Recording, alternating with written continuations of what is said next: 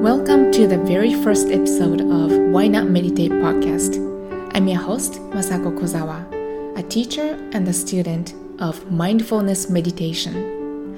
I am so happy that you're here. In this first episode, I would like to share a little bit about myself, who I am, where I have been, and where I am right now. You ready? Let's get started.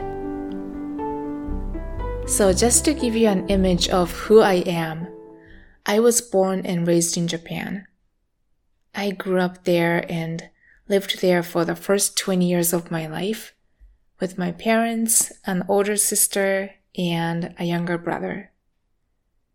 And I would say my upbringing was somewhat unique and extraordinary, mainly because of my father's way of thinking. He did not conform to the societal norms and rituals so many people just blindly accept and live their lives according to. He had his own philosophy of how he wanted to live his life, and he did not care about what other people said or thought about him, including his own family he grew up with. He was self-employed. Now he's retired. He studied holistic medicine on his own and really prioritized creating great memories as a family. So since I was 9 years old, he started taking a month of August off from his business every single year so that we can travel together. I know it's kind of crazy, but every single summer for one entire month of August, the five of us flew to the United States from Japan and traveled all over the country, as well as parts of Canada. And that experience was priceless and significant in so many ways.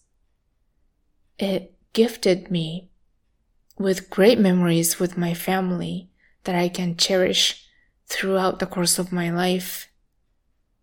It expanded my vision in terms of what is out there, how people are living outside of a small country of Japan.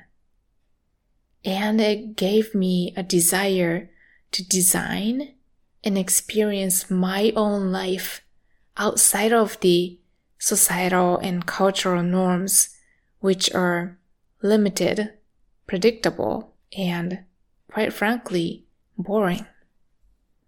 So, in my late teens, I developed a desire to live in a foreign country and speak a foreign language. And the opportunity came in when I was a junior in college in Japan to be an exchange student at Northern Michigan University in Marquette, Michigan. I just turned 21 years old and I started living in the Upper Peninsula of Michigan. It was crazy. Everything was so different there. And it was very challenging. My English was not that good back then. And taking college classes was definitely not easy. Everything was outside of my comfort zone. But you don't know what your comfort zone is until you go outside of it, right? And what the uncomfortable experience gave me was a chance to face my own upper limits and go beyond them. And little by little, I experienced my upper limits expanded. And that was exhilarating. So originally, the exchange program was supposed to be for 1 year, but halfway through it, I decided to transfer from the college in Japan and finish my undergraduate degree at Northern Michigan. I have gone back to Japan to visit my family since then, but I have not gone back to live there. And it's been so many years since then. And right after college, I got married. Literally 1 week after graduation. And to be honest, the marriage was full of struggles. we were two young people who did not know what we were doing. We had a very limited amount of awareness in terms of who we were. And he brought in his set of traumas from his upbringing into the relationship. And I did too. And when one or two people in a relationship are unconscious about their unhealed wounds, so to speak, it is almost impossible to establish and maintain a healthy relationship. We did not know how to navigate through the complexity and nuances of the relationship. So we didn't. After 12 years of marriage, we finally separated, and our daughter was 2 years old at that time. She's now 11 as I record this. So, although leaving the marriage was a step toward my well-being in the long term, initially though, it was rough.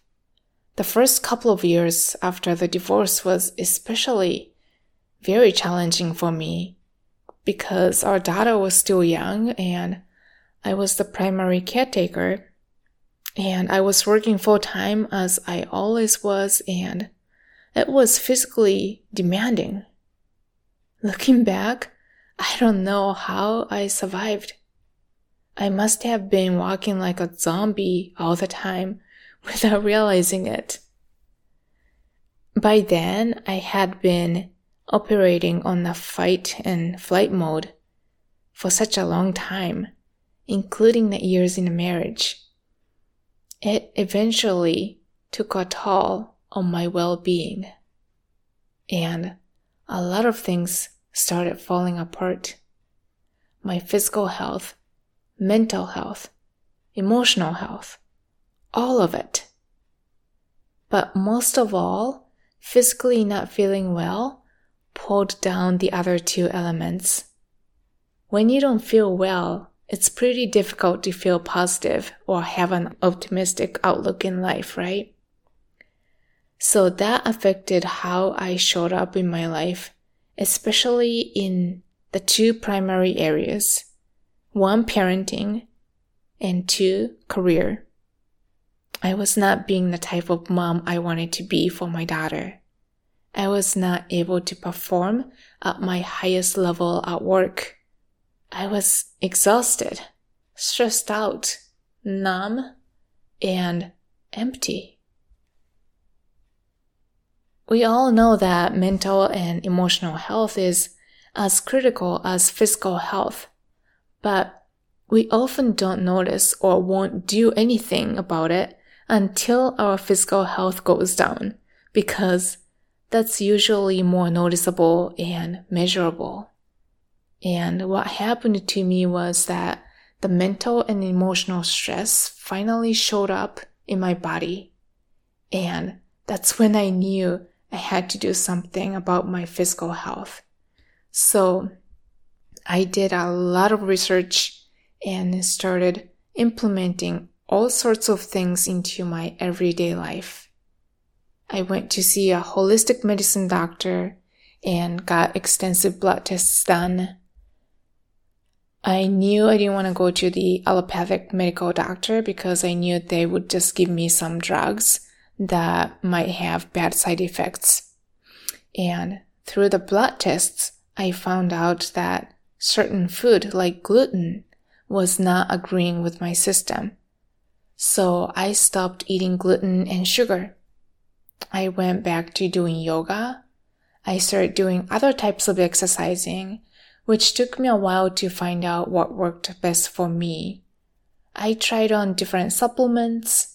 I tweaked my schedule so that I was going to bed earlier and getting up earlier to get my circadian rhythm right. I tried intermittent fasting, put MCT oil in my coffee, did hot and cold showers in the morning, you name it. I tried a bunch of things. And I still do. This is a never-ending journey, and I am not a finished product. I will never be. but I have implemented many things I found helpful into my everyday life, which are now part of my daily or weekly or monthly habits. And one thing led to another.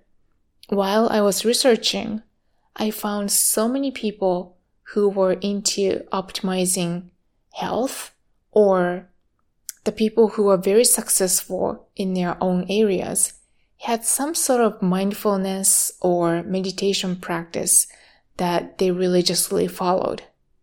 And by that time, I was willing to try anything to feel better and happier.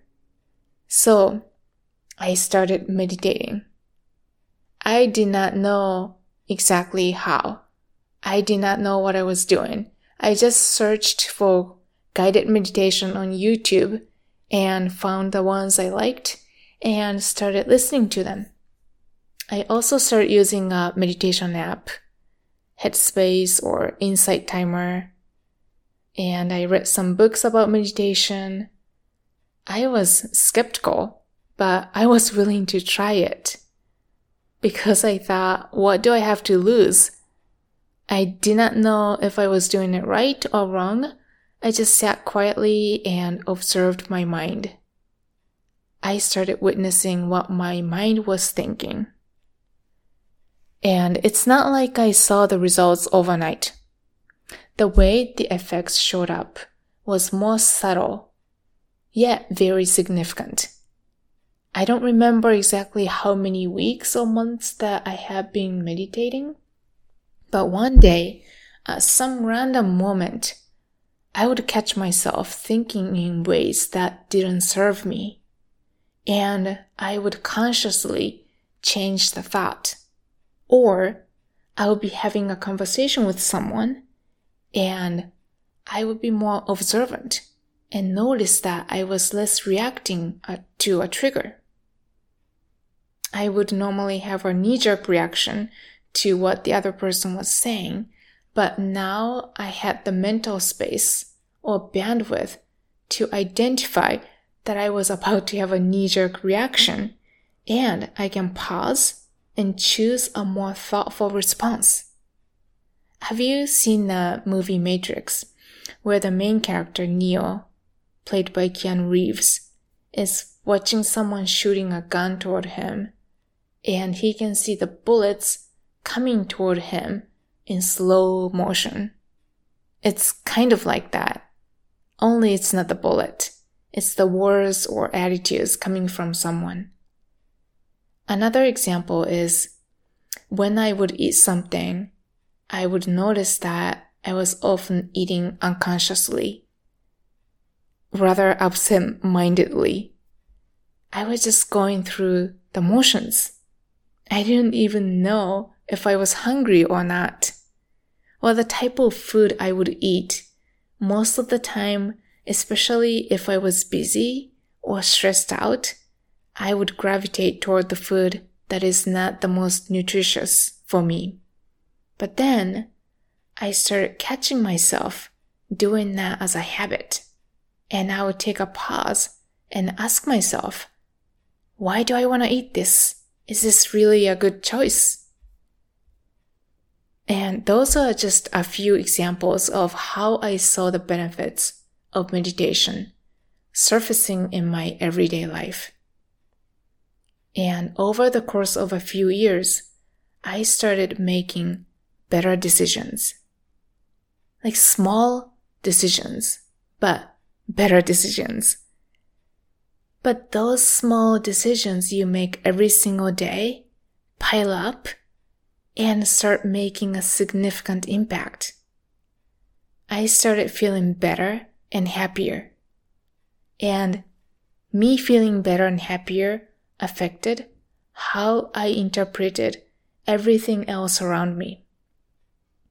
And I really felt things were working out better in general. The more I saw these changes, the more I got curious. And I started taking group meditation classes at a yoga meditation studio in downtown Chicago called Chill, which led me to a teacher training the studio was offering. I had no intention to teach meditation when I decided to take the training. I just wanted to deepen my own practice because I was just so fascinated and curious how much more profound this simple practice could be. And the training was from January to March of 2020.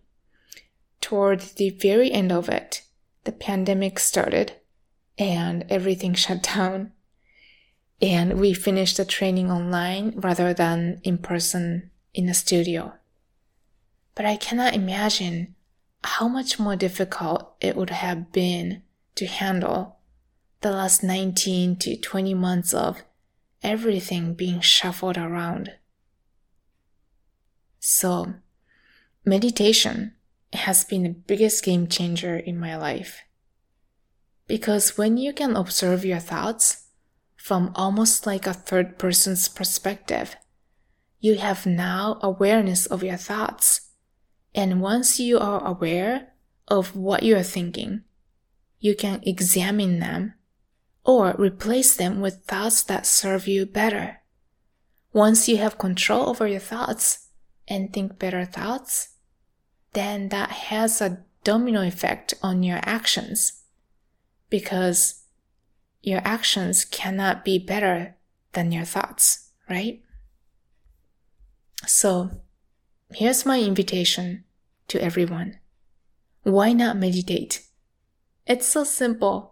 You have nothing to lose and everything to gain. You don't have to go through a divorce or health crisis like I did. You don't have to wait to hit the rock bottom. You can start from where you are. It's truly one of the most magical things I have experienced in my life. And there's more to it. I am not a guru or an expert in meditation. I have not arrived. But I've seen enough, and I want you to experience that magic too. It's simple. But what it takes is consistency. Just like anything else. That's where the magic is. So, I will leave you with this quote by John Kabat-Zinn. It is indeed a radical act of love just to sit down and be quiet for a time by yourself. It is indeed a radical act of love just to sit down and be quiet for a time by yourself. Thank you so much for listening. If you haven't already, subscribe and leave a review.